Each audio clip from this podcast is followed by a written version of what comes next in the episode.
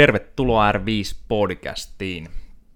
Jatketaan tällä lyhyemmällä esittelylinjalla firman esittely, eli www.r5.fi. Me tehdään vähän kaikkea, niin käykää sieltä katsomassa ja Helsingin Metsälästäni vaikutetaan. Tänään podcastissa on vieraana Daniela Eklund. Menikö ensinnäkin nimi oikein tähän? Kyllä alkuun? Meni. Ja me ollaan tänään siis nähty käytännössä ekaa kertaa. Mä oon kuullut sun esityksen kerran, joka oli erinomainen kuntotestauspäivillä. Ja silloin syötiin yhteisten tuttavien kanssa samassa pöydässä, mutta Nyt nähdään ekaa kertaa, että on hauska tehdäkin podcastin näin, ei mitään hirveästi valmisteluja pohjalle, vaan lähdetään höpöttää. Tehdään näin. Joo. Okei, haluatko sä kertoa itsestäsi lyhyesti? Mä oon kuullut, että sä teet kaiken näköistä. Joo, mitähän kaikkea mä teen. Tällä hetkellä vähän paussia äitiyslomailla, mutta liikuntatieteiden tohtori Jyväskylän yliopistosta. Yes. Joo, voima- ja kestävyysharjoittelu niin kuin on päivän aihe varmaan isosti, niin sitä olen tutkinut. Joo. Yleisurheilijoita valmennan tällä hetkellä, sitäkin tehnyt vuodesta 2008, jos en ihan väärin muista. Yes. Jonkun aikaa, tämmöisiä hommia. Jep, ja sä oot ilmeisesti yleisurheilut itsekin aika. Telinen voimistelut, yleisurheilut. Joo. Mutta eiköhän se oma aktiiviura jäänyt siihen, kun lähti opiskelemaan. Joo, mutta tavoitteellisesti olet harjoitellut ja kilpailu ja näin poispäin. Niin se on aika hyvä lisä mun mielestä tälleen maalikon silmin, kun katsoo niin tutkijaa ja tohtori ja näin, että on myös se oma kokemus siitä suunnilleen, mitä ehkä tutkiikin. Joo, omaa kokemusta löytyy, vaikkei nyt tosiaan ehkä ihan siellä terävimmässä kärjessä ollut, mutta toki se auttaa, että on ollut semmoisessa niin treenipöhinässä mukana. Kyllä. Paljon nousee penkistä. Oma paino nousi jossain vaiheessa, nyt en tiedä. Yes. No niin, tämä oli hyvin rännön kysymys, eikä sinänsä liity suoraan, mutta voimastahan me puhutaan tänään. Kyllä. Ja varsinkin sitten voiman ja kestävyyden yhdistämisestä. Mä tuun kyselemään ja tullaan keskustelemaan varmaan tämmöistä sudenkuopista, että mitä ehkä ei kannata tehdä, kun yhdistellään. Sitten meille tuli kysymyksiä jonkin verran, otetaan niihin kantaa, ja mainittako heti alkuun, että aika moni kysyjä harrasti crossfittia, niin se on vähän niin kuin oma sanotaanko jopa aiheensa, koska laina, missä tehdään aivan kaikkea, niin se voi olla hieman haastavaakin monella tapaa, mutta pyritään vastaamaan parhaan tiedon mukaan, mutta jos lähdetään näistä liikkeelle, ja saat sanoa sitten, jos sä haluat edetä jotain muuta reittiä pitkin sitten, mutta mitä ei kannata tehdä, kun yhdistellään voima- ja kestävyysharjoitusta. Ja sanotaan nyt henkilö, joka treenaisi melkeinpä päivittäin, että aktiivikuntoilija, voi olla, että joku urheilijakin on ihan kuulolla siellä, mutta nyt, jos nyt treenaisi kerran 2 viikossa, niin siitä varmaan ehtii palautua teki mitä tahansa melkeinpä. Joo, se on ihan totta tietysti se, mutta siinä sä oikeastaan melkein vastaatkin jo siihen, että se kokonaiskuormitus, kokonaisvolyymi, että jos se paisuu tosi isoksi, toki se pätee myös, jos sä harrastat pelkkää voimailua tai pelkkää kestävyyttä, mutta kun nämä treenimuodot ehkä vielä, ne kuormittaa kroppaa vähän eri suuntiin, eli sitten kun sä teet kumpaakin, niin kroppaa revitään vähän joka suuntaan, ja sitten jos siihen päälle lyödään niin kuin hillitön volyymi, mahdollisesti jopa tosi kova intensiteetti, että se kokonaiskuormitus vaan paisuu niin kuin todella isoksi, niin ei siinä palauduta ja ei siitä tehokkaita treenejä tule. Mä luulen, että se on ehkä se ihan niin kuin yksittäinen isoin. Kyllä. Sitten on tietysti monia niin kuin pienempiä mokia, mitä voit tehdä, tai ei ehkä pienempiä, mutta ne menee enemmän sitten semmoiseksi viilaamiseksi. Ja nekin ehkä korostuu sitten, jos sulla on joku tietty tavoite, että jos olet kuntoilija, jota ei haittaa, että silloin tällöin jää joku treeni pois välistä ja että sulla ei ole niin tiukkaa semmoista harjoitusrytmiä ehkä, niin silloin sinne mahtuu niitä virheitä ilman, että sä edes koet, että ne on jotenkin vesittänyt sun treeniä. Aivan. Sä kerroit historiaa vähän Newtonin podcastissa, terveiset vaan Newtonille, mä en tunne, mutta moni täältä talosta tuntee nekin. Ja jos nyt asutte lähempänä siellä niin kuin Espoon-rajaa kuin täällä Metsällä, niin voitte käydä sielläkin treenaa sitten, että ihan laatu firma kyseessä. Mutta sä kerroit jonkun historian, jotkut tutkijat tai mitkä olikaan, niin toinen oli voimailija ja toinen tykkäsi sitten käydä lenkillä enemmän ja sitten ne alkoi treenaa yhdessä. Anna palaa, joo. Joo, no tämä on musta ihan hauska tämmöinen esimerkki samalla myös siitä, että miten liikuntatiede, niin kyllä sieltä käytännöstä ammentaa sitä, mitä tutkitaan, että ei vaan tempata tuulesta. Eli tosiaan tämä oli Robert Hickson, oli tämmöinen niin voimailijatyyppi, ja hän teki väitöskirjaa, ja hänen väitöskirjansa ohjaaja oli John Holloszy, joka sitten taas tämmöinen, jota on pidetty kestävyysharjoittelun isänä tai tämmöisenä, että hän on niin kuin pioneeri sitten ollut sillä tutkimussaralla. Joo. Ja tämä Holloszy sitten sanoi, että olisi kiva, jos käytäisiin aamulenkeillä yhdessä. Ja Hickson sitten lähti sinne mukaan aamulenkeille joka päivä ja meni silti myös tekemään sen oman voimatreeninsä myös joka päivä siihen sitten päälle tai jossakin kohtaa päivän mittaan. Joo. Ja sitten hän käytännössä vaan sitten huomasi sen, että nyt tuntuu, että ei niin kuin jostain syystä oikein kulje siellä voimapuolella. All right.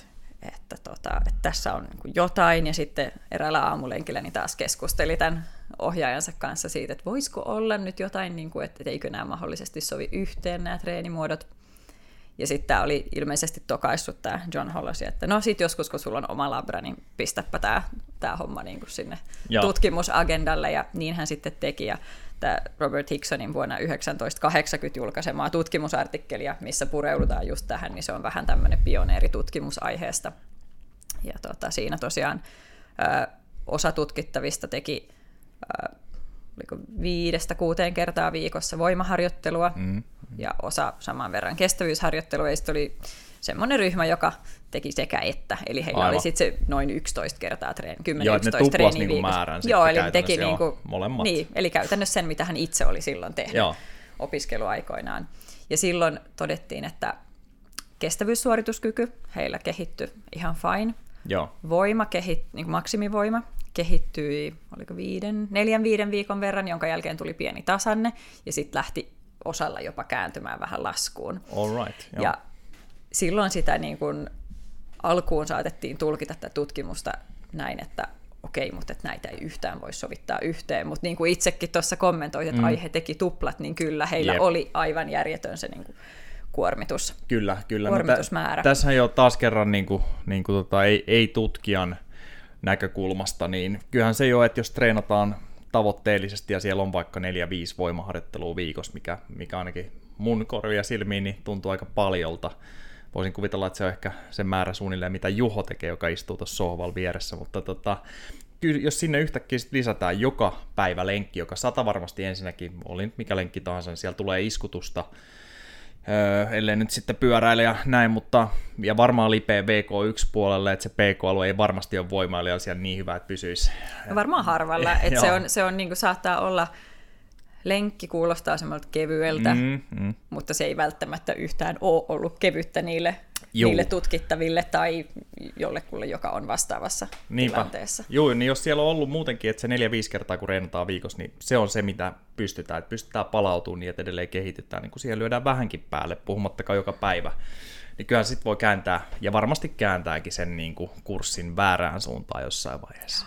Joo, no eihän tästä sitten montaa vuotta mennyt tietenkään, kun ruvettiin tutkimaan aihetta lisää ja erilaisilla tutkimusasetelmilla, eli erilaisia harjoitusprotokollia, ja todettiin sitten niin kuin aika nopeasti, että no eihän se nyt ole näin mustavalkoinen se juttu, että sitähän ruvettiin siitä alkuperäisestä tutkimusartikkelista niin käyttämään sitten tämmöistä termiä, että on interference effect, eli jonkin sortin häiriöefekti, jolla viitataan siihen, että se kestävyysharjoittelu tulee sotkemaan maksimivoiman kehitystä. Se on niin kuin ollut se alkuperäinen tarkoitus sille, sitä interference-efektiä käytetään nyt ehkä jossain muussakin kontekstissa, mutta se on ollut se alkuperäinen, että kestävyysharjoittelu sotkee voiman kehittymistä, mutta se ei tosiaan ole ihan niin mustavalkoista. Ja nimenomaan siis tälleenkin, mitä nyt tutkimuksia itse on lukenut ja etsinyt, ja sitten kuunnellut paljon podcasteja, niin eikö se ole jo aina ollut vähän niin kuin tohon suuntaan, että se kestävyys sotkee sen voimahomman ja varsinkin maksimivoimaa. Ei ja hirveästi, nopeusvoima. Joo,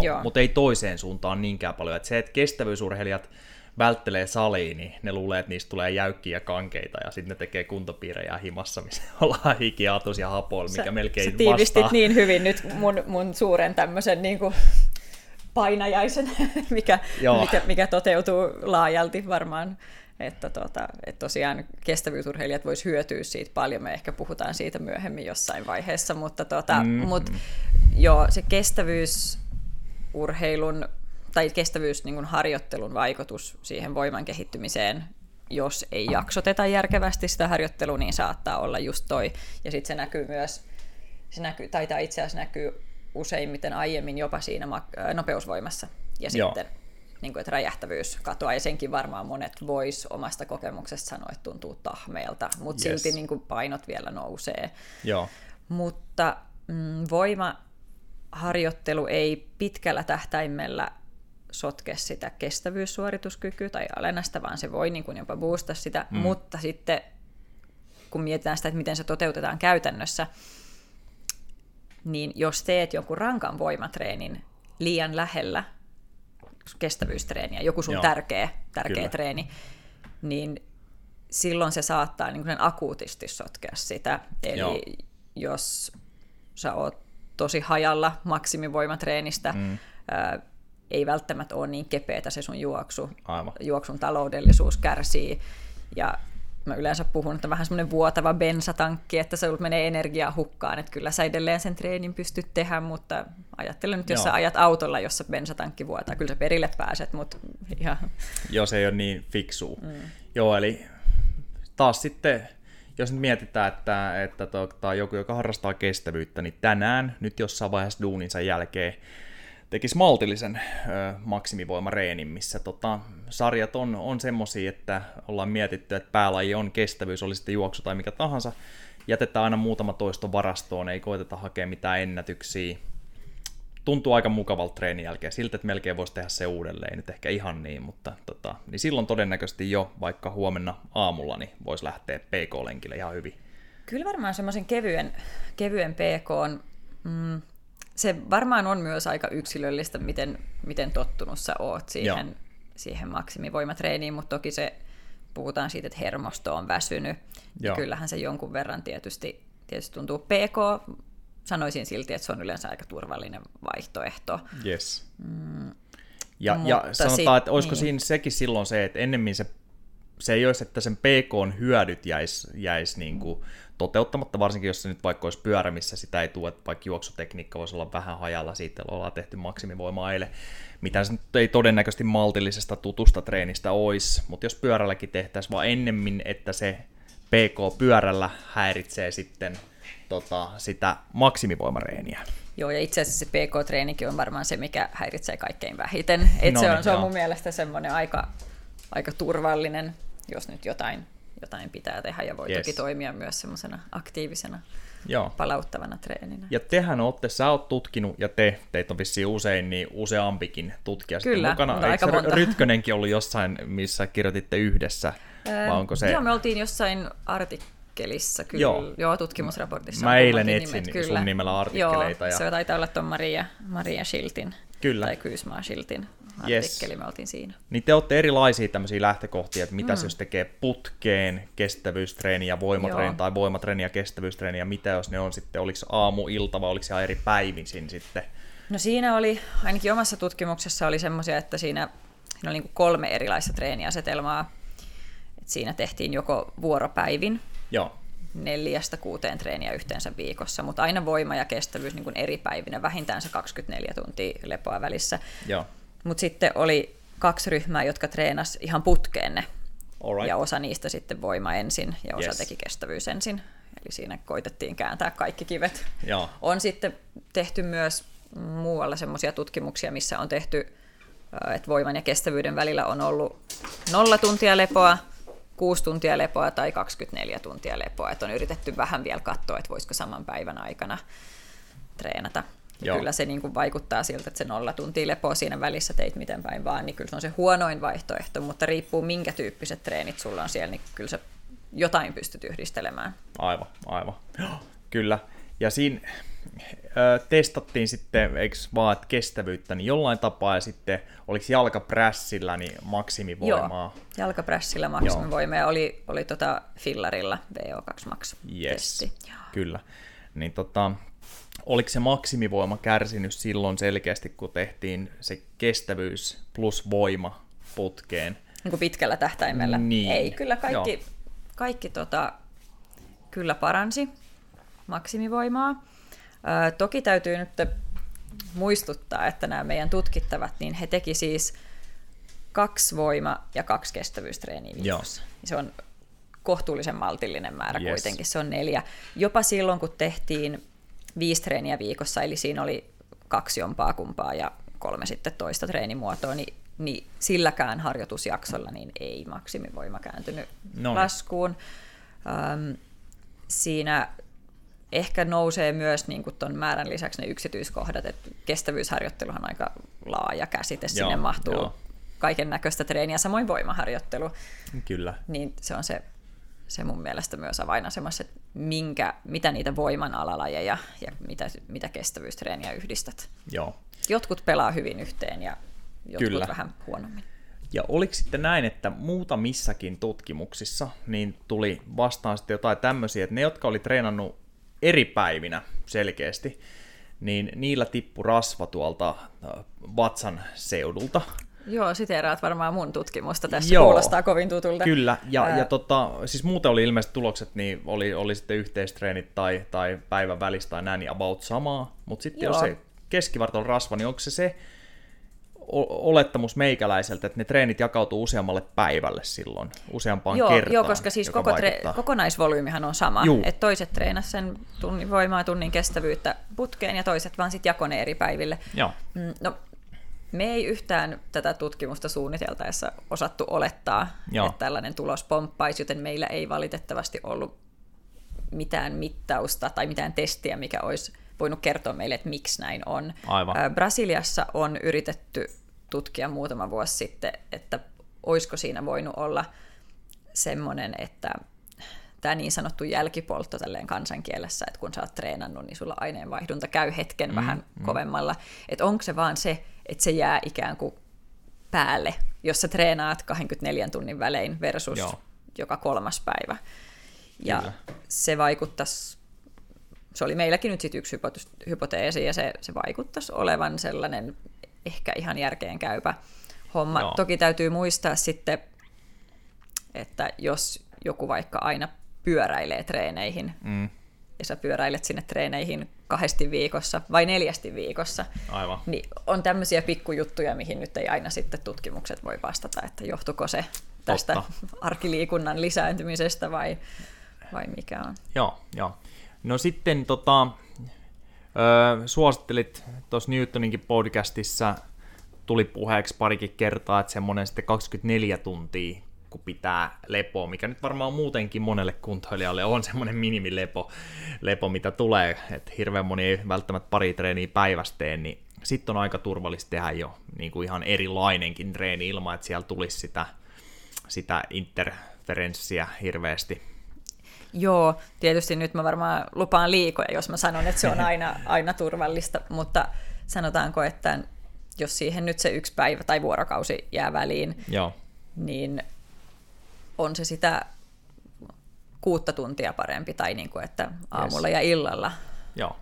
Et kyllähän se enempi palautuminen yleensä parempi. Et aika paljon saa pitää välissä, että se rupeaa sitten niin kuin olemaan liikaa palautumista tai liikaa tyhjää treenien välissä. Ja sittenhän me nyt tiedetään myös sekin, ihan jos ollaan mekin täällä kirjoja vähän avattu, niin kova treeni tai sitten jotain uutta kovaa, niin siellä voi olla muutenkin niin kuin vaatii sen, vaikka se ei olisi ihan yhtä asiaa, niin 48 tuntia joskus, riippuen mikä se pohjakunto milläkin alueella on, niin vaikka 72 tuntiakin palautumista, mutta sitten taisit sanoa näin, että sitten taas jos on tehnyt tämmöisen yhdistelmätreeni, että se olisi vaikka ainoa tapa kiireisenä ihmisenä saada sisään, että ollaan tehty kestävyys ja voima. Esim. Joku on hölkännyt salille 45 minuuttia, niin sehän voidaan laskea jo kestävyystreenissä, tehnyt salin ja sitten bussilla himaa, niin sit voisi pitää vaikka vähän pitemmänkin breikin varmuuden vuoksi. Joo, vaikka se on tavallaan helppo ajatella, että no tämä on yksi treeni, mä tein niin kuin 2 eri treenihommaa tähän putkeen, no tämä oli vain 1 treenikerta, mutta se on ollut tuplasti kuormittavampi treenikerta. Aivan.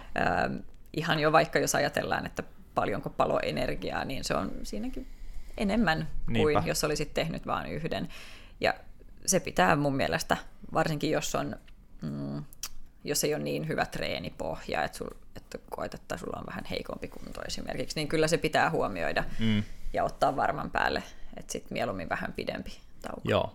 Voisi sanoa tällä, jos niin välillä vedetään tämmöisiä selkeitä ehkä linjauksia. En sano, että tässä olisi mitään ollut epäselvää tähänkään mennessä, mutta niin tämmöinen rautalangasta vääntö, joka ehkä tuo sitten omaa treenifilosofiaa esille, joka mä toivon, että perustuu aika hyvin tämmöiseen liikuntatieteeseen, niin siis me voidaan treenaa niin paljon, kuin mistä me palaudutaan. Se on täysin ok. Ja suurin osa, jotka suorittaa duunis ja suorittaa treeneissä, niin treenaa enemmän kuin mistä ne palautuu, niin kuin nyt tämmöistä hyvin aktiivikuntoilijoista. Niin tässä voisi jokainen ottaa vähän tästä ehkä koppia. Nyt esimerkiksi taidettiin Tero Kotilaisen kanssa puhua sitä ihan podcastissakin, ja moni muukin CrossFit-harrastaja on sanonut, ja urheilija, että on pakko tauon aikana, kun oli korona eikä samalla tavalla pyörinyt bodit sun muut, niin tuntuu, että kun joutui pitää enemmän breikkiä tai mennä ulos PK:lle, ja Tero oli ohjelmoinutkin ihan niille jengille kävelyä, metikös ja tämmöistä, niin tuntuu, että kondis jopa näihin äärisuorituksiin parani. Ja se kuulostaa ihan loogiselta, koska CrossFit harrastaa, että nyt kun mä itse harrasta sitä, niin voi olla, että mä puhun vähän ohi suuni, mutta hyvin usein siellä vedetään liian kovaa, mä väittäisin näin. Niin malttakaa ottaa iisisti myöskin ja levätä tarpeeksi, jotta saatte hyödyt irti niistä treeneistä. Joo, ja kyllä mä sanoisin, että monet varmaan, tai sanotaanko, että harva treenaa pelkästään, että se treeni olisi eristyksessä kaikesta sun muusta elämästä. Harva on ammattiurheilija, joiden elämä pyörii sen treenin ympärillä. Että sä voit oikeasti vaan heittää lonkkaa ja se sun päivän ainoa kuormitus fyysisesti, psyykkisesti olisi niin se treeni. Että on jollakin ehkä raksatyö tai muuten vaan rankkatyö, pitkät työmatkat, huonosti nukutut yöt, mitä tahansa. Kaikki tuommoinen vaikuttaa siihen. Eli harva on varmaan sellaisessa tilassa myöskään, että ihan oppikirjojen mukaan tulisi palautuminen jossain X määrässä tuntia. Aivan. Et kyllä semmoinen päivittäinen niin kuin väsymys, mikä ei johdu siitä treenistä, niin totta kai se vaikuttaa siihen treeniin. Kyllä. Joo, eli arjesta pitää palautua myöskin, ja sehän voi välillä olla hyvinkin tosiaan kuormittavaa. Kyllä, joo. Mutta jos miettii, että väsyttää vähän ja pitäisikö mennä treenaamaan. Ja jos edes mietit, niin mun mielestä silloin on ehkä semmoinen hyvä päätös, että nyt jätän tänään tämän treenin pois. Ei se yhdestä treenistä ole kiinni se sun, niinpä. Se sun kunto. Ja sitten kun nyt edelleen kaikille, jotka ei ole urheilijoita enää ja pysty syömään, treenaamaan, nukkumaan ja syömään, niin tosiaan niin tulee varmaan niitä viikkoja tai välillä kuukausia, kun selkeästi tietää itsekin, että nyt ollaan aika äärirajoilla jaksamisen suhteen, varmaan hyvin usein psyykkisestikin ja sitten ihan ylipäätänsä nukkumiset ja nää, niin sitten vaan ihan suosiolla niin muokkaa sitä ohjelmaa vaikka hyvin niin kuin PK-suuntaiseksi ja sitten tarvitsee miettiä, että tämä on just tiettyä PK:ta, mutta monelle suorittajalle se voi olla varmaan ihan hyväkin, että hei, tehdään PK-jakso nyt tähän, koska oikeasti kropalla ei ole ehkä resursseja muuhun. Mutta useinhan lyödään enemmän kaasua vaan silloin, kun tuntuu, että väsyttää, että pusketaan tästä läpi, ja se ei kannata. Joo, tai jos on tullut viikon pakkotauko, niin sit sitä kurotaan umpeen. Et kaikki ne missatut treenit, niin yritetään änkeä sit jotenkin mukaan seuraavalle viikolle, ja sekään ei ehkä ole hyvä vaihtoehto. Mä oon nyt vaikka lähinnä treenaan kuntoilijoita, ja sitten on totta kai noita elämäntapamuutostyyppejäkin, jotka lähtee siis selkeästi nollakunnosta jopa, mutta ja jonkin verran urheilijoita, niin käytännössä kaikille on sitten sama ohje, että jos meillä jonkinasteinen ohjelma on, niin kuin nyt jopa siis ihan semmoiselle, joka lähtee nollasta, pyrin tekemään jotain paperille ihan vaan, koska se motivoi ja on kiva seuraa ja pikku progressio sinne. Mutta jos ollaan oltu kipein tai jotain muuta niin kuin vastaavaa, voisi olla vaikka hyvin stressaava jakso duunissa, että yötöitä vaikka viikko tai jotain tämmöistä, niin palataan takas ohjelmassa edelliselle kevyelle viikolle, mikä siellä on ollut. Ja siitä lähdetään uudelleen ylös, niin päästään ehkä tarpeeksi kevyeseen silloin. Se kuulostaa hyvältä, koska eihän sitä myöskään voi ajatella, että jäi joko sairastelun tai kiireiden tai väsymyksen takia 3 viikkoa treeneistä pois, mutta hypätään siihen, missä oltiin. Jep. Tai missä niin kuin jouduttiin hyppäämään pois, että ei se. Tai tammikuussa, että helvetti, mulla on 20 vuotta treeniä tässä nyt, mitä mä en ole tehnyt, että nyt tykitetään. Joo, ei kannata, se ei yleensä kanna hirveän pitkälle. Joo, kyllä. Alright, meille tuli jonkin verran kysymyksiä, niin aletaan nostaa niitä esille tässä sitten. Seuraavaksi saadaan niistä vähän enemmän keskusteluukin aikaiseksi. Yes. Tota noin. Muutamalta CrossFit-harrastajalta tuli kysymyksiä ja sitten oli juoksijoilta parilta ja meikäläinenkin oli rustanut tänne jotain paperille, niin katsotaan, että onko se semmoisia asioita, mitä ei ole vielä itsekään muistanut tässä tähän mennessä podcastissa nyt kysellä. Niin, tämä on ihan mielenkiintoista. Tähän taas kerran, mä tiedän jo valmiiksi, että ei ole mitään yhtä vastausta, koska kuntotaso on erilaisia, ihmisiä on erilaisia, niin ei ole helppo vastata, mutta voimaharjoittelusta on monellakin tapaa hyötyä kestävyyslajeissa, hyvin monessakin, varmaan kaikissa jopa. Miten arvioisit yksilön tarvetta voimaharjoittelulle, tai että miten paljon siihen uskallettaisiin panostaa viikossa, tai kuinka monta kertaa vuodessa, vaikka uskallettaisiin tehdä siihen selkeä jakso? Kokonaisrasituksesta palautuminen on taas varmaan ykkösjuttu. Siinä me voidaan ampua sitä yli, muuten me ammutaan itseämme nilkkaa. Joo, no kuinka monta kertaa?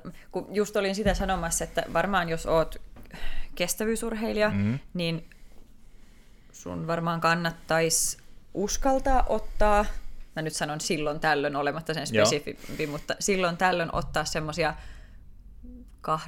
2-3 viikon jaksoja, jolloin se sun kestävyystreeni viettää kevyttä jaksoa, eli ylläpitävää. Yes. Et yritäkään välttämättä tuoda sinne lisää, mutta silloin voisit fokusoida siihen voimaan enemmän. Jolloin todennäköisesti sit nähdään boosti lajin taloudellisuudessa.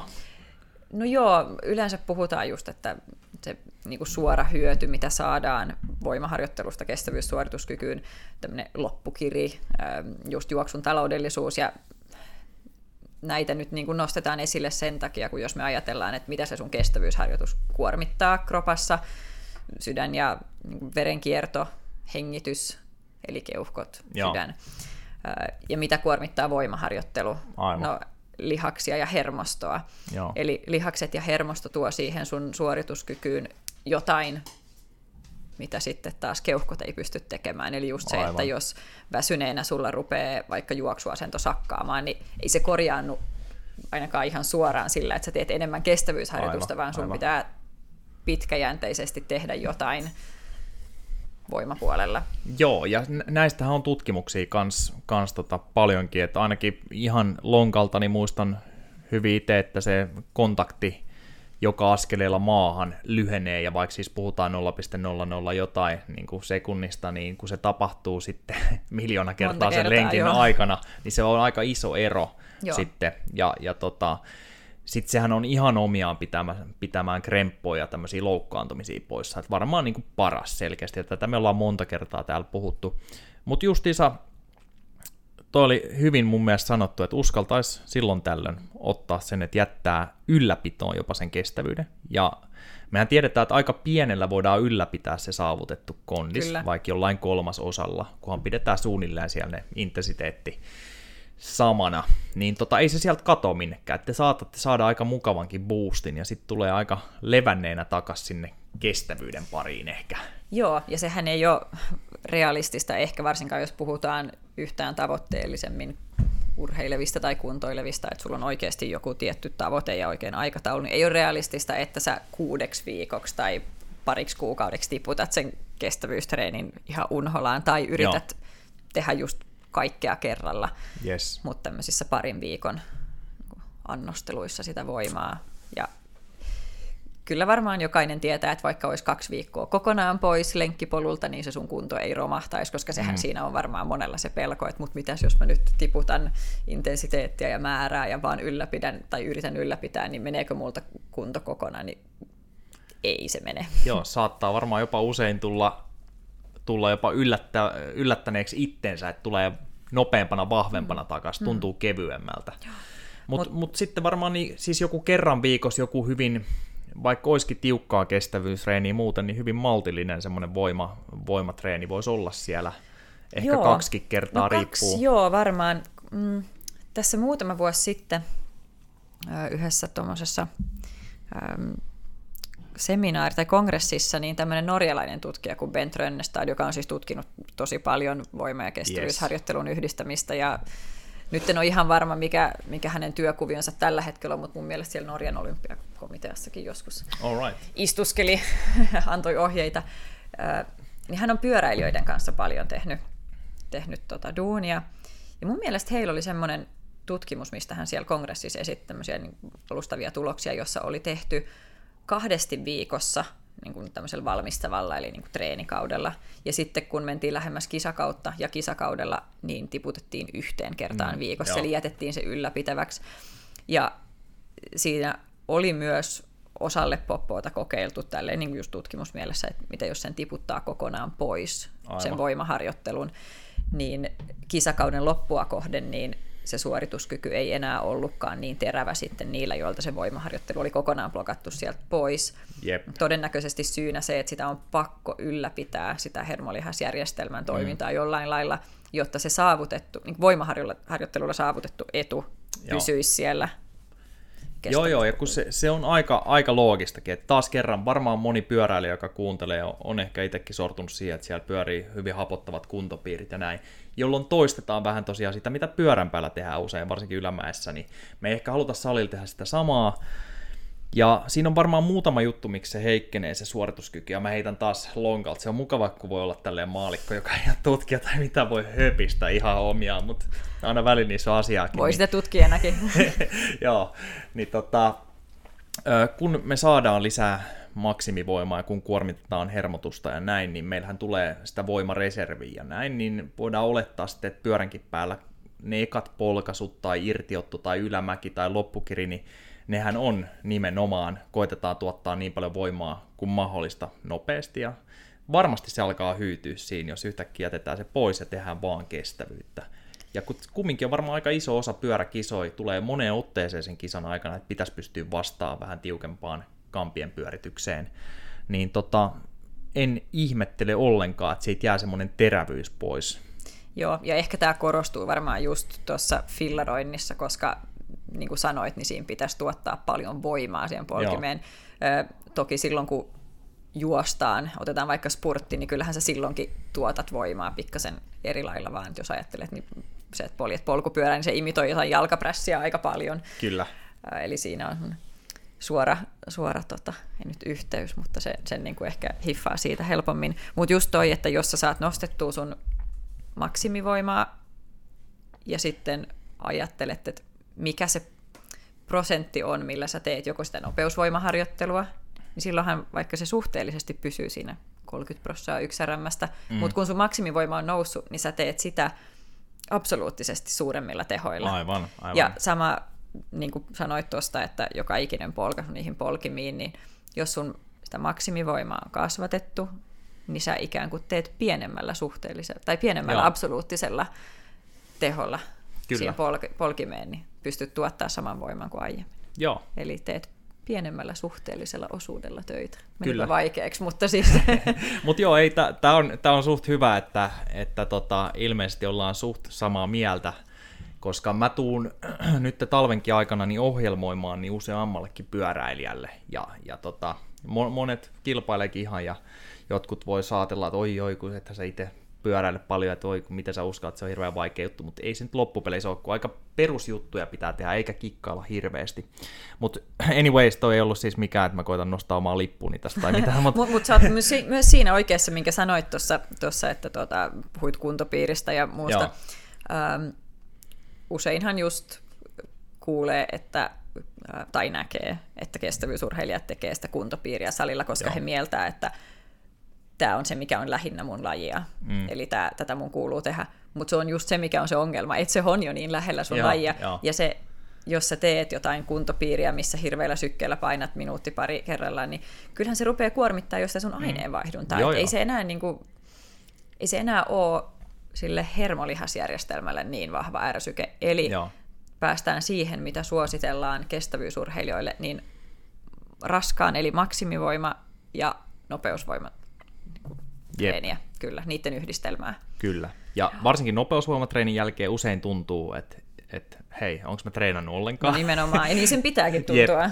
Ja maksimivoimatreeninkin jälkeen, varsinkin jos me jätetään muutamia toistoja varastoon, niin kuin hyvin usein muutenkin kuuluisi tehdä, vaikka olisi siis voimapuolen harrastaja täysin, ja koska haluaa sitä progressiivisuutta ja pystyy reenaamaan sitten päivästä tai joka toinen päivä tai mitä tahansa toiseen, mutta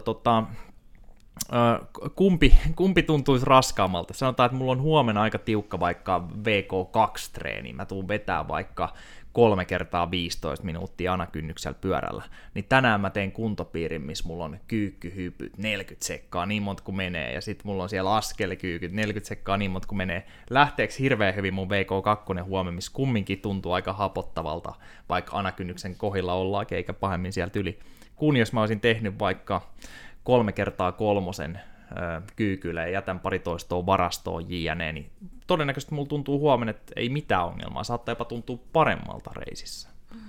Joo, tietysti sitten jokainen tietää varmaan, joka on tehnyt tämmöistä maksimivoimatyyppistä, että yhtäkkiä saattaa portaiden nousukin tuntua siltä, että hetkinen, että miksi mun jalat laahaa tuolla, että kyllä se niin kuin hermoston palautuminen vie hetken aikaa, että tässä taas päästään siihen, että mikä nyt on järkevä kombinaatio, mutta joo.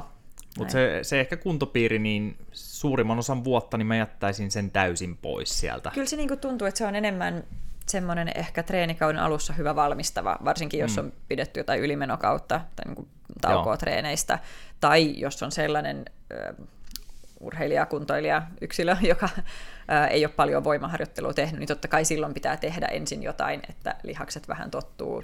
Joo. Sen niin voimaharjoitteluun, uusiin liikkeisiin, liikeratoihin. Se on totta jo. Ikinä me ajatella, niin, se on voimaharjoitteluun valmistavaa Kyllä. treeniä, näin mä ajattelin. Joo, mehän ei ikinä haluta loukkaantua salilla, ei. Jonka pitäisi olla hyödyttämään sitä muuta lajia. Et se saa aina olla kyllä tekniikka edellä ja näin poispäin.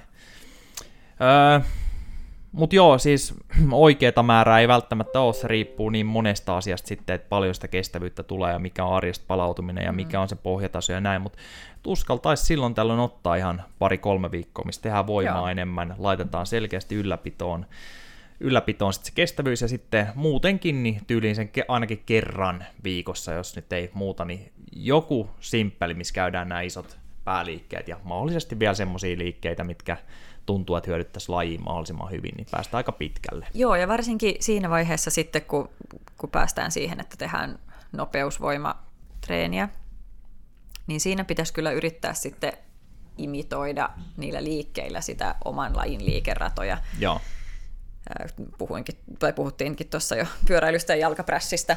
Joo. Eli jalkaprässi, niin kuin sehän on, lähes kuin sitä pyörää polkisi, varsinkin jos teet sit vielä yhdellä jalalla unilateraalisesti. Ja sitten jos haluaa ihan vapailla painoilla, niin joku bulgarialainen yhden jalan kyykky, tämmöisiä, niin päästään varmasti aika lähelle sitten sitä. Joo. Ja saadaan puoliero ehkä kurottua enemmän umpeen. Joo. Ehkä siellä maksimivoimatreeneissä niin keskittyisin perusliikkeisiin, että siellä turha yrittää isot romut niskassa kikkailla sit jotain tosi lajia imitoivia liikkeitä. Et se, mä luulen, että siinä kuulostaa siltä, että vammariski on aika siinä tulilla. Kyllä. No tähän me nyt vastattiinkin jo, että se ei tarvi enää, että voidaanko vetää joku karkea keskiarvo, itse asiassa ei tarvi mennä tohon enää, koska se kyllä käsiteltiin. 2+1, 2 treenikaudella ja voimaan siis. Kyllä. Mutta sitten tämä oli ehkä kestävyys kuntoilijan urheilijan näkökulmasta, mutta mitäs jos harrastaa jotain selkeää tämmöistä voimanopeuslajia? Nämä oli ehkä vielä mun kysymyksiä ennen kuin päästään Insta-kysymyksiin, ja tässä on sitten huomattavia eroja kanssa, mutta jos vaikka joku olisi keihäänheittäjä, kun paljon sen tarvii olla kipittelemässä PK:ta, varmaan siis se, että mitä parempi se peruskestävyys, eli pohjakunto siellä on, niin sen enemmän pystyy reenaamaan ja palautumaan reeneistä. No just näin mä sanoisin, eli eihän se siihen keihään heitto suoritukseen, ethän sä sitä varten tekisi 3 sitä. 3 tuli metsäkävely ja jumalauta, että lentää. Ei se hirveästi varmaan auta, muuten me oltaisiin jo täytetty Pitkämäen kolo tässä. Kyllä.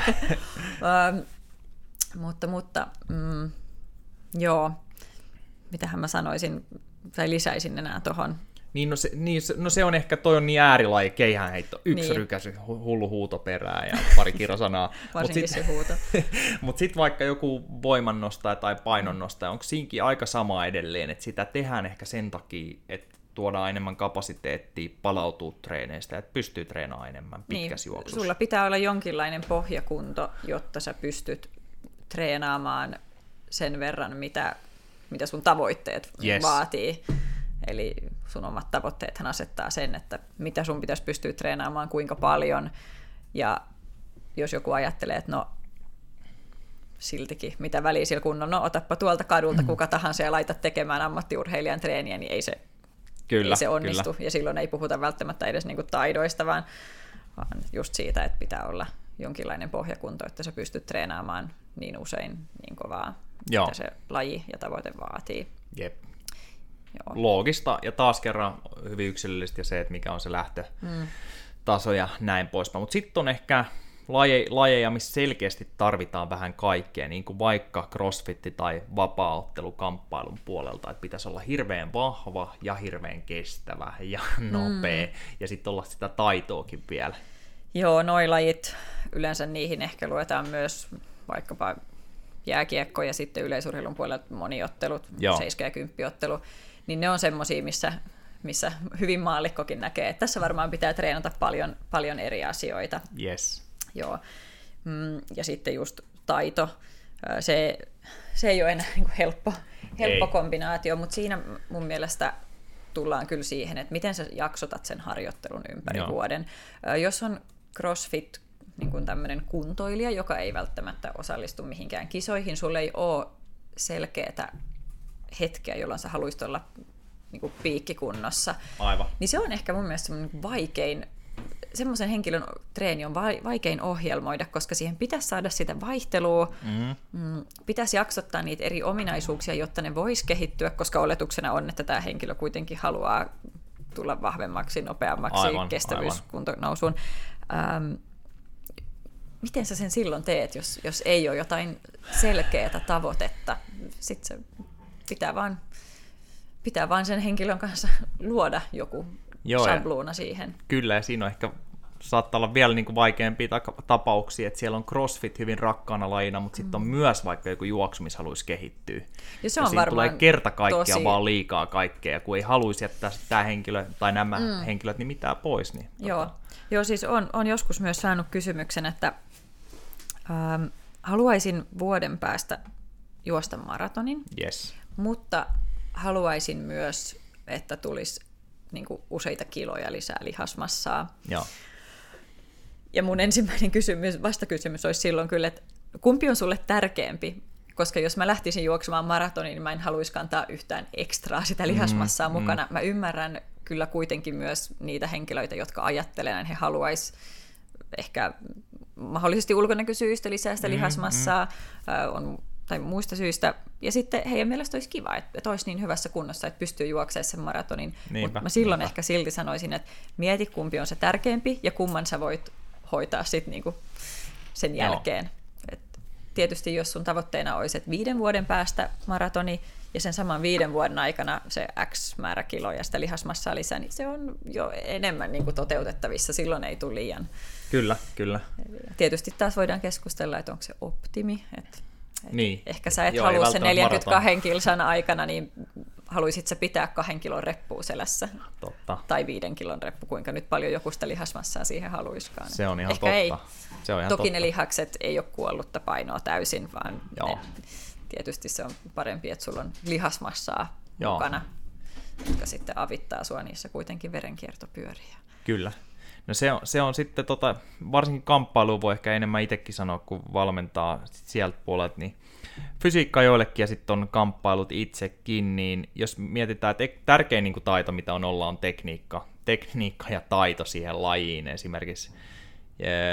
Muuten sä et nyt nenälyöntikilpailussa pärjää, vaikka olisi hyvä kuntokin. Mutta kyllä sen jälkeen niin melkein se niin kuin aerobinen kapasiteetti ja se kondis tulee näille tärkeimmäksi. Ja mä väittäisin, että CrossFitiskin ei nyt välttämättä se tärkeä, mutta se on hemmetin isossa osassa, jos haluaa pärjää siellä.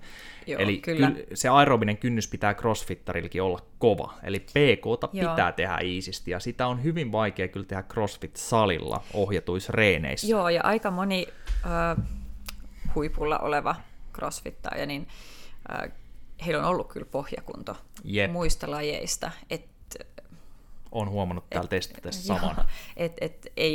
Eivät he välttämättä koko sitä kuntoaan ole rakentanut sillä bodypainotteisella treenaamisella, että päivästä toiseen vaan bodyn perään. Joo. Et kyllä on muista urheilulajeista esimerkiksi siirtynyt ihmisiä CrossFitin puolelle. Huikea etu siihen, kun et jauhaisit ihan niin kuin kyllä. Kovalla teholla ja boksilla päivästä toiseen. Että kyllä. Kannattaa ehkä sekin pitää mielessä. Mutta varmaan tämmöisille sitten just vaikka vapaaottelija, CrossFit-urheilija tai aktiivikuntoilija, niin taas kerran, että uskallettaisiin jaksottaa sinne. Kyllä, ehdottomasti. Ja jopa ehkä sitten, että CrossFit-salien, ketkä ohjelmoi siellä, niin uskaltaa jaksottaa selkeästi eroja sinne. Tai sitten, että uskaltaa vaikka CrossFit-urheilija tai kamppailija olla pois sieltä CrossFit- tai kamppailusalilta välillä ja tehdä vaikka PK:ta tai selkeämpää voimajaksoa tai mitä ikinä. Joo, ja ehkä jos pitäisi joku tosi karkea tämmöinen konkreettinen ohjenuora antaa, näkemättä kenenkään yksittäisiä treeniohjelmia tai yhtään yksittäistä yksilöä, niin se, että jos yrität samaan treenijaksoon mahduttaa ihan tosi kovan intensiteetin kestävyysharjoittelua ja esimerkiksi hypertrofista voimatreeniä, siis semmoista, että kummatkin sekä voima että kestävyys aina hapottaa, niin se on kyllä tosi hankala yhdistelmä sen takia, että se vaatii sun palautumiselta niin paljon. Ne kuluttaa niin paljon energiaa, että ei hyvä. Siinä varmaan ollaan hyvin usein anteeksi taas CrossFit-harrastajat, mutta moni on alipalautuneessa tilassa varmaan, tämmöinen epäspesifi termi, mutta kun ei sitä oikein sen spesifimpää ole, niin on varmaan siis päivästä toiseen, viikosta toiseen vähän alipalautunut ja ihan taukokin tekisi kutaa ja tosiaan se tämä koronatauko, mikä tuli monella salilla, niin jotkuthan oli tosiaan huomannut, että kun ei pystynyt tekemään tiukkaa joka päivä, niin tuntui, että kondis oli parantunut sen jälkeen, vaikka voisi ajatella, että kondis heikkenisi, kun ei pääse tekemään. Sitten muuten Tero tuolta, joka omistaa Takomon, CrossFit Takomon, niin oli täällä podcastissa, mutta ennen sitä me testattiin sen yhtä tämmöistä ohjelmointimenetelmää CrossFit-salille, missä tehtäisiin niin iisisti, että sitä voisi laskea melkein CrossFit PK. No, se ei varmaan ihan PK:ta ole, mutta me tehtiin täällä Teron kanssa niin, että minä ja Tero vähän jumpattiin. Aina mentiin, mä olin matolla ja se oli pyörällä, ja vedettiin aerobisen kynnyksen alapuolella. Oliko nyt 3 minuuttia? Voi olla, että mä muistan minuutit väärin. Sitten mä kävin vetämään vaikka 6 punnerusta, 4 leukaa, ja menin taas matolle. Tämmöistä veksasi ees taas, ja Tero teki vähän eri liikkeitä. Taisi olla käsillä seisontapunneruksia tämmöistä, mitä mä en sattuneesti syystä tehnyt, niin mitattiin laktaatteja vähän väliin, Juunas otti meiltä, niin kyllä ne pysyi siellä 2 millimolin paikkeilla, niin puhdasta PK:tahan tämä ei siinä mielessä ole, että joka kerta kun mä punneran tai vedän leuan, niin se on anaerobinen suoritus, sitten kun mä palaan matolle niin se on aerobista suoritusta, mutta oli miten oli, niin siihen niiden perustekemiseen niin se on paljon iisimpää. Joo, niin se on varmasti tehnyt jo sen takia, niin hemmätin kutaa. Niin kai tämän voisi luokitella CrossFit PK:ksi, vaikka ehkä laktaatit välillä karkaa. Pistä patentti tuohon nimeen. Joo, Tero voi laittaa, mä vittin pölliin tätä CrossFit-asiantuntija meikäläinen. Joo, ja siis se, että tiedän, että monet myöskin ehkä vähän karsasta tai pelkää suorastaan sitä, että jos tiputtaa intensiteettiä, niin mitä mun kunnolle käy. Mutta ihan oikeasti miettikää käsi sydämellä, että oli sitten jostain syystä viikon tekemättä mitään. Ei nyt, jos oot siis terveenä, et sairastele, koska se on ylimääräinen rasite toki, mutta jos vaan otat viikon lomaa niin, ja sit menet takaisin, niin ei se sun kunto ole tippunut niin, että sä et mitään jaksaisi tehdä. Ja niin kuin sanoit, niin se saattaa olla, että se on jopa sieltä niin sanotusti superkompensoitunut, eli ehkä jopa kunto parantunut, mutta eri asia, jos sä oot urheilija ja just väärässä kohtaa kisakautta otatkin jonkun ihan täysin huiliviikon, niin ehkä se sun kuntopiikki meni jonnekin, mutta jos oot kuntoilija, niin 1 viikko ei tuhoa kaikkea sitä työtä, mitä sä oot tehnyt sen vuoden tai usean vuoden aikana. Että pelko pois, enemmän lepoa vaan. Sitten tässä oli, osittain ollaan kyllä käsitelty jo, mutta voidaan katsoa, että saako tähän niin kuin sano muuten vaan, jos sulla on kiire pois sitten. Ei ole. Jees, ja mulla on testi kohta, mutta on tässä vielä 25 minuuttia aikaa. Niin, tässä ehkä toistetaan vähän, mutta se ei haittaa, että tämä on tämmöistä tärkeää ja oli ihan mun kysymyslistalla. Miten pitkiä väliä suositellaan esimerkiksi PK-harjoituksen ja maksimivoimaharjoituksen välissä, jotta voimaharjoituksen hyöty ei vähene? Eli tässä oli enemmän keskusteltu jo se, että jos joku näistä Ferenseistä, sanoinko mä oikein tämän sanan? Vaikeeta. Niin enemmän joo, voima kärsii siinä. Joo. Niin, miten pitkää pitäisi olla PK-harjoituksen ja maksimivoimaharjoituksen välissä? No se PK-harjoittelu on ehkä semmoista, mikä kaikkein vähiten kuitenkin näistä eri kestävyystreenin alalajeista niin haittaa sitä maksimivoimaa. Kuulkaa tämä, rakkaat kuntoilijat, koska tämä on myös laiminlyödyn osa-alue teidän monen treenissä, niin voitte lisätä sitä. Mutta tästäkin jotain tutkimuksia löytyy 6-9 tuntiin. Olen nähnyt suositeltavan, tarkoittaa käytännössä sitä, että mahtuisi samaan päivään, jos on pakko. Toki yleensä itse aina sanoisin, että se yksi vuorokausi siihen väliin, se on niinku, mut PK ja maksimivoima, niin ne ei nyt ehkä ihan hirveästi. Mutta se on hyvä tieto. Mm. Molemmat on nimittäin pohjaominaisuuksia, PK sinne kestävyyspuolelle ja maksimivoimapuolelle. Niin jos nyt joku sanotaan, että itselläkin saattaa olla se, että viikonloppuna ehtii parhaiten treenaa, niin joskus sunnuntai, vaikka jollekin se voi olla vuosituhannen pyhä lepopäivä, niin silloin voisi ehtiäkin tehdä 2 treeniä, niin jos sinne jättää selkeästi väliin 10 tuntia, niin ei mene ihan hukkaan ainakaan maksimivoimareenitkään. Ei, paitsi jos sä sitten koko sen välin siinä niin haravoit puutarhaa ja teet kaikkea muuta, mikä kuormittaa, niin tietysti olettaen, että sä oikeasti pystyt palautumaan siinä aikana. Mutta kyllä, periaatteessa se mahdollistaa niin kuin aamu plus ilta treeniyhdistelmän. All right. Sitten oli vielä tämmöinen, että mun kello saattaa sanoa, jos mä menen pelaa pappalätkää, niin saattaa, ja kello tietää mun sykerajat, niin että saattaa joskus tulla vaikka jopa 3 päivää palautumista, jos on kauden ekoja ollaan oltu maksimialueella, iso osa sieltä, niin 3 päivää palautumisaikaa, niin varmaan palautumisaikaa ennen kuin tekisin vastaavan uuden treenin, äärimmäisen kovan maksimikestävyystreenin, missä vähän väännetään siellä jäällä sun muuta. No ei me kyllä paljon väännetä itse asiassa, mutta varmaan voisin vaikka päivän tai 2 päivän päästä käydä PK-treenillä ja saattaa jopa vauhdittaa palautumista, jos se nyt ei ole mikään ääripitkä.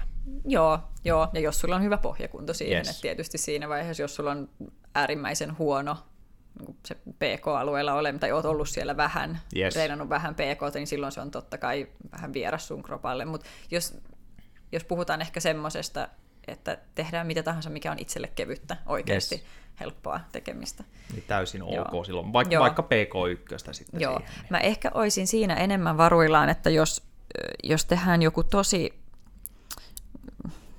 kansankielessä hapottava, eli tosi kovan intensiteetin kestävyystreeni tai joku tosi kova intervalliharjoitus, ja sitten yrittäisit mahdollisimman lähellä sitä tai sen jälkeen tehdä maksimivoimatreenin. Joo. Se on ehkä sitten taas yksi huonoimmista vaihtoehdoista sen takia, että aina kun tulee sitä happoa sinne kroppaan, puhutaan nyt maitohaposta vaikka, niin kaikki on ainakin sen, kaikki on ainakin sen sanan kuullut. Tiina saisi raivarin nyt maitohappoteeristä. Mä en tykkää myöskään, mä aina sanon kaikille, että sitä ei saa käyttää. Se on kansankielellä, se on ihan sen. Hapotuksen tunteen ja kuona-aineista johtuvan tämmöisen. Kyllä, joo.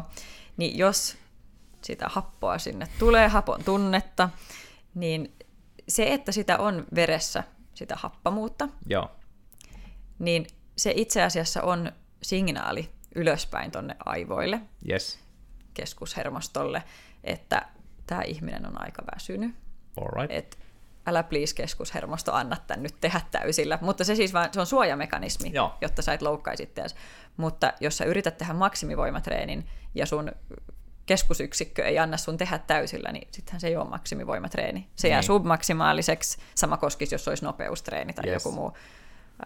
Se jää submaksimaaliseksi, jolloin se ei kehitä sun maksimia. Joo, mutta silti väsyttää edelleen siihen päälle ja palautuminen entisestään viimeisesti. Joku voisi jäädä tämmöiseen ikävään kierteeseenkin. Joo, mutta silloin puhutaan, että jos ne tehtäisiin ihan peräkkäin, mutta silti välttäisin yhdistämästä edes niin kuin samalle päivälle tai edes peräkkäisille semmoista tosi kovan ja toihan siinä mielessä niin helpostihan toi voisi käydä, koska monellahan voi olla tosi hyvä fiilis vaikka se aamulla lätkän jälkeen. Kyllä.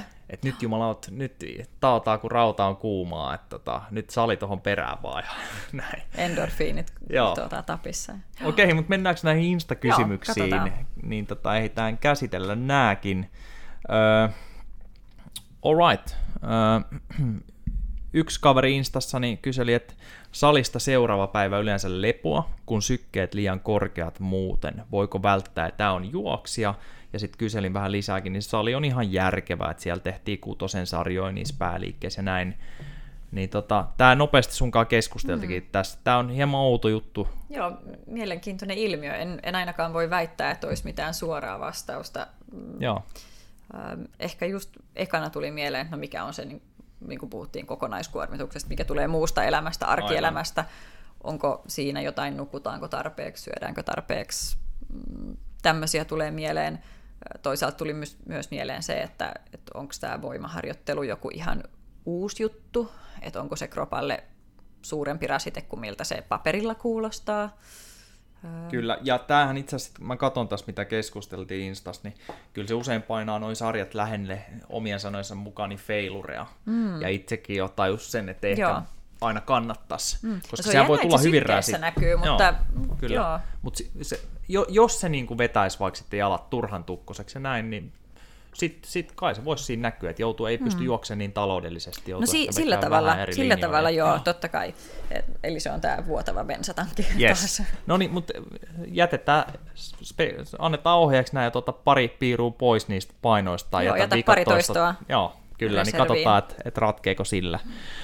Sitten, miten kannattaa yhdistää nopeusvoimaa ja kestävyyttä? No aloitetaan siitä, sitten oli jatkokysymys vielä, mutta nopeusvoimaa ja kestävyyttä, ei samaan reeniin. No ei samaan reeniin. Mä jäin tässä nyt miettimään, että oliko pääkysymys tässä se, että minkälainen palautuminen väliin vai oliko tässä enemmän jaksotuksesta? No voit niin nopeasti sanoa, vaikka muutama kerran ollaan käytykin, että se palautuminen väliin siinä karkeasti. Joo, no... Taas riippuu, miten se kestävyysharjoittelu on. Kauhean tylsiä vastauksia, mutta nopeusvoimatreeni pitäisi tehdä levänneenä. Yes. Kuormittaa hermostoa enemmän kuin aineenvaihduntaa. Eli tosiaan, levänneenä. Hyvin levänneenä, niin, joo. Sitten mitä vinkkejä harjoittelun jaksottamiseen vuoden aikana? Selkeitä jaksoja sinne? Joo. Mä mietin tässä, oliko mikä tässä, siis juoksija varmastikin kyseessä, mutta... Tältä henkilöltä mä en saanut vastausta, että mikä oli päälaji, niin se on tietty siellä vähän kysymyksenä taas, joo. Että... No, se on hyvä, että jaksotusta mietitään joka tapauksessa, joo. Sitä soisi, että useampikin miettisi. Mulla oli muutamia tärppejä tai jatkokysymyksiä, mitä voi miettiä, ehkä että Instagramissa voitte käydä lisää keskustelua joo. vielä, että... Onko jotain tiettyjä kuntopiikkejä, jota toivotaan, koska se on niin kuin se lähtökohta siihen jaksotukseen, että onko joku päätapahtuma. Ja sitten tietysti tämä, mitä jo puhuttiin, että kun kisakaudella ylläpidetään sitä voimaa ja sitten treenikaudella sitä on vähän niin kuin rakennetaan ensin ja olisi se pari kertaa viikossa, niin mä sanoisin, että sitä nopeusvoimaa pitäisi ottaa kuvioihin lähempänä kisakautta ja ehkä niin kuin jossain vaiheessa kontrastivoimatyyppisissä harjoitteluissa, että pysyy ne nopeat lihassolut hereillä, ettei vaan tehdä sitä hidasta maksimivoimatreeniä. Ja varsinkin, jos nyt sattuu olemaan laji, mikä sitä vaatii enemmän. Heitetään, että toi olisi vaikka nyt ollut kamppailija, en usko, että on, mutta... Joo. Mutta se voisi olla aina vähän niin kuin fysiikassa mukana se, sitä voisi tehdä kontrastina, usein tehdään täälläkin ihan ajankäytöllisen takiakin. Ja jos sille on vaikeaa löytää ihan omaa treenipäivää just sen takia, että kun ajattelee, että hitsi se pitäisi tehdä levänneenä, mutta mä en vaan voi levätä päivästä toiseen, niin tee alkuverkassa jotain, mikä lasketaan nopeusvoimaksi. Jos siis loikkia ylämäkeen, mitä nyt ikinä, riippuen tosiaan siitä lajista. Kyllä, imitoi niitä sun lajin liikeratoja, pääliikkeitä. Kuulostaa järkevää. Joo. No joo, ja... seuraava kysymys. Miten ajoittaa VO2 max-treenejä voimaharjoittelun kanssa viikkotasolla? Ja täällä oli sama henkilö kysyi, että kuinka usein VO2 max-kynnystä nostavia treenejä. Ja sitten taisi olla CrossFit-laina. Kysyin, että tarkoittiko nyt VO2-maksi aerobista kapasiteettia nostaa vai anakynnystä sitten, niin vastasi sitten vaikka molempia. Mutta jos otetaan, että VO2-max-treeni, joka voisi olla vaikka 3-5 minuutin intervalli, voisi varmaan olla paljon muutakin, mutta viikkotasolla voimaharjoittelun kanssa, niin tämän tyyppiset. Mulla on niinkin tylsä vastakysymys. Mä tiedän, mitä sieltä tulee. Mikä voimaharjoitus? Eli mitä voimaa ajattelit? Jos tämä on CrossFit, niin varmaan niin. Hyvin pitkälti, niin, no itse asiassa siellä taas kerran siellä voi olla kaikkea, mutta jos nyt olisi maksimivoima tai sitten maksimivoimaa ja sitten varmaan osittain nopeusvoimaa näissä painonnostoliikkeissäkin, mutta jos se nyt olisi tämmöistä, niin tuleeko sieltä varmasti taas hyvin levänneenä? Niin, maksimivoimassahan on vähän toi sama, että jos et tee sitä ihan täysin levän. Joku varmaan nyt kysyy sitä, mitä voi tehdä, jos ei ole täysin levännyt. No ehkä just joku hypertrofistyyppinen, jossa joka tapauksessa haetaan vähän väsymistä ja sitä mekaanista tai ärsykettä lihakselle. Yes. Mutta tässä, missä oikeasti, jotta se sun maksimivoima kehittyisi, niin sun pitäisi pystyä tekemään se sun oma maksimi. Ja jos et ole levännyt, niin se on sun maksimaalinen. Yes. Eli levänneenä tekisi mieli sanoa, että jokainen varmaan myöskin vähän tuntee, että milloin he on palautunut tämmöisestä VO2-max niin kuin sitä nostavasta treenistä, mutta se on ehkä huono sanoa, koska monet yliarvioi palautumiskykynsä, että jos mun pitäisi jotain päivälukuja tai tunteja tuohon antaa, niin pitäisikö 2 päivää pitää väliä? Kuulostaa järkevältä, koska siis maalaisjärjelläkin niin se 1 vuorokausi niin tämmöisistä kovista treeneistä niin voisi jäädä aika vähäiseksi. Mä mietin lähinnä omaa kohtaa ja ei mulla nyt hirveät pohjia tietenkään ole. Mutta... Ja sitten varmaan tämmöinenkin, että VO2 max-treenit, eli hyvin hapottavat intervallit, niin kun niitä ei aina tarvitse vetää äärihapotukseen, niin että tarvii laatata, vaan riittää, että ollaan yli sen vauhdin tai intensiteetin, missä saavutettaisiin VO2-maksi. Eli meikäläisellä varmaan, niin jos sitten puhutaan muutamien minuuttien intervalleista, niin jos mä menisin ihan äärivauhtiin, niin se voisi olla juosten ehkä joku 16-17 kilsaa tunnissa, niin mä voisin varmaan juosta 15 kilsaa tunnissa ja palautua vähän nopeammin sitten, kun että mä vetäisin itteni puoli viikkoa tai viikoksi täysin niin kuin linkkaavaksi kremppamieheksi. Ja taas miettisin sitä jaksotusta, että onko jokin pakottava tarve saada niitä samaan treenijaksoon ihan hirveästi, vai pystyykö edes viikkotasolla vähän pelaamaan, että, aivan. Toisessa vedetään enemmän sitä. Joo, että tässä oli taas, kun se on CrossFit vissiin siellä pohjalla, niin siinä on kyllä sen CrossFit-salin ohjelmointi tulee tärkeäseen osaan siinä. Niin kuin heitän vaan sinne päin niin kuin ihan kapulaa, että just sieltä ihan salin puoleltakin tulisi jo sitä jaksotusta, niin kuin varmasti tulee, että missään nimessä väitä, että ei tulisi. Ja sitten jos nyt mietitään myös tuohon sitten anakynnyksen nostamista, niin varsinkin nyt se sitten, jos nämä 2 kovaa siellä olisi, että siellä tulee kovaa voimaharjoittelua ja maksimivoimaa, sitten olisi VO2-max-intervalleja, niin siihen ei ängetä mukaan enää vauhtikestävyys 2 ja anakynnystreenejä samaa jaksoa, lyödään omiin. Hirveä uupumus tulee jo. Yes, mutta sitten muutama kysymys vielä, ja tämä ehkä ei mene suoraan, sulla oli tähän ehkä jotain, mutta ruokailu kautta makrot eri kausina ja ennen jälkeen voimakestävyystreenin. Pitäisi varmaan, jos treenaa kovaa, niin syödä sen verran kovaa, että palautuu, tai niin paljon, eli täytetään, jos on kovaa kestävyyssettiä, niin energiavarastot, ja totta kai miksei voimaharjoittelun jälkeenkin, ja sitten varmistaa tarpeellinen proteiinin saanti. Joo, ja kummankin jälkeen toki. Joo. Kyllä sekä kestävyys, vaikkei, siis niin, se kestävyystreeni jotenkin monet ajattelee, että no ei sen jälkeen tarvitse proteiinia, mutta jos et tankkaa proteiinia, niin kyllä ne olemassa olevatkin lihakset sitten jossain vaiheessa rupeaa sieltä katoamaan, jos on kova energiankulutus. Ja mä voisin vielä sanoa, että tämä oli vielä ilmeisesti CrossFit-harrastajalle tämä kysymys, niin kun siinä kumminkaan ei kilpailla, että kuka on hoikimmassa kunnosta, ei mennä bikini fitness lavalle, niin kato nyt, että syöt tarpeeksi. Niin, riittävä energiansaanti. Joo. En varmaan nyt itse uskalla lähteä mitään makrojakaumaa tähän antamaan, mutta me puhuttiin tuossa jo aiemmin vähän aiheesta sun kanssa kaksistaan, ja mulla oli muutamia lukuvinkkejä mitä mä voin vaikka laittaa sulle ja voit sitten liittää niitä. Kyllä, mä voin niitä liittää tuohon sitten show notesihin ja näin poispäin, niin mutta lyödään ne. Riittävä. Kyllä, tarpeeksi ainakin.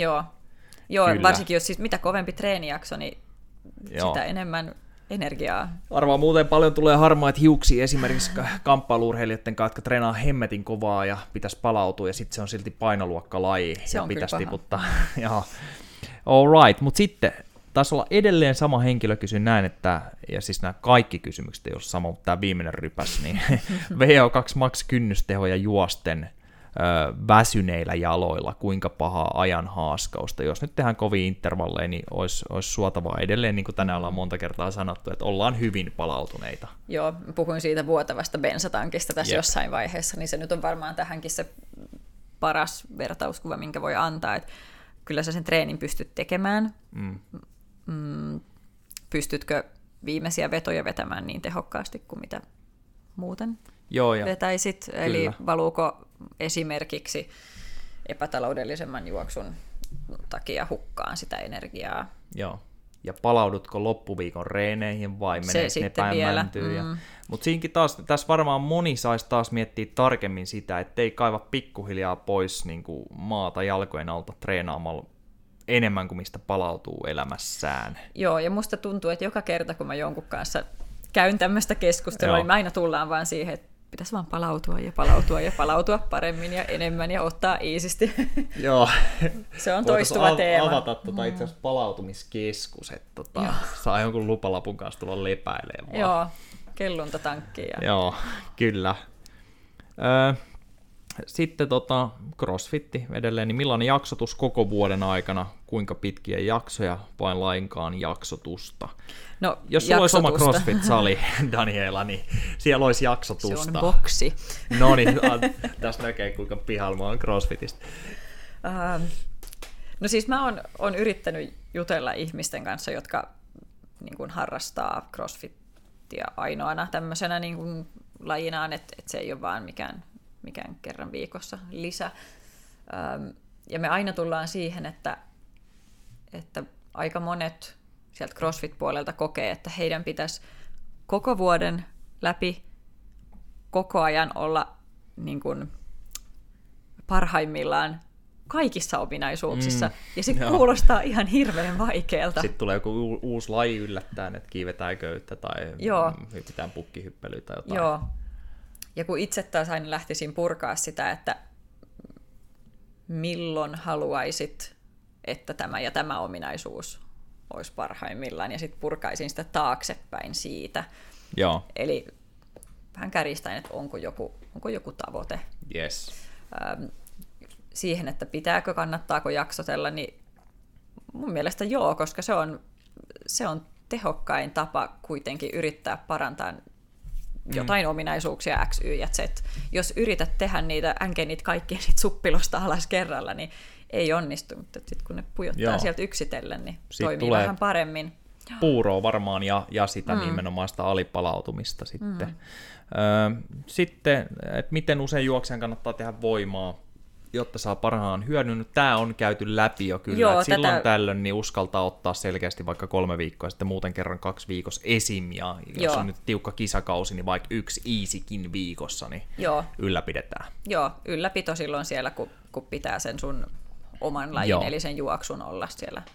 Tämä oli polkujuoksija niin kuin päälajiltaan jo tämä nainen.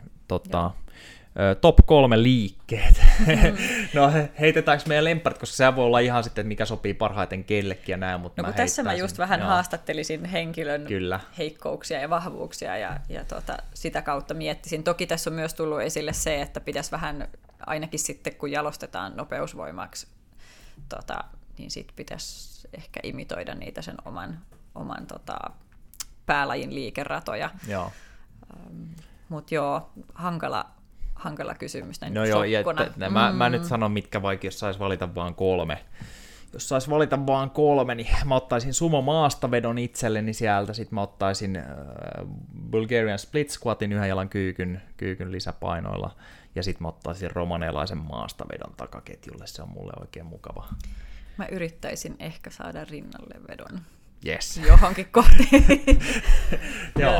Jos saan valita sun liikkeistä jotkut kaksi ja sitten ottaa kolmannen siihen joo, lisäksi, niin sitten mä varmaan laittaisin kyllä rinnalle vedon. Toki se on tosi tekninen, että sit jos tekniikka ei ole kunnossa, niin sit siitä ei ole kauheasti hyötyä. Sitten jos haluaisit totta kai nautiskella, niin penkki, hauis ja olkapäät.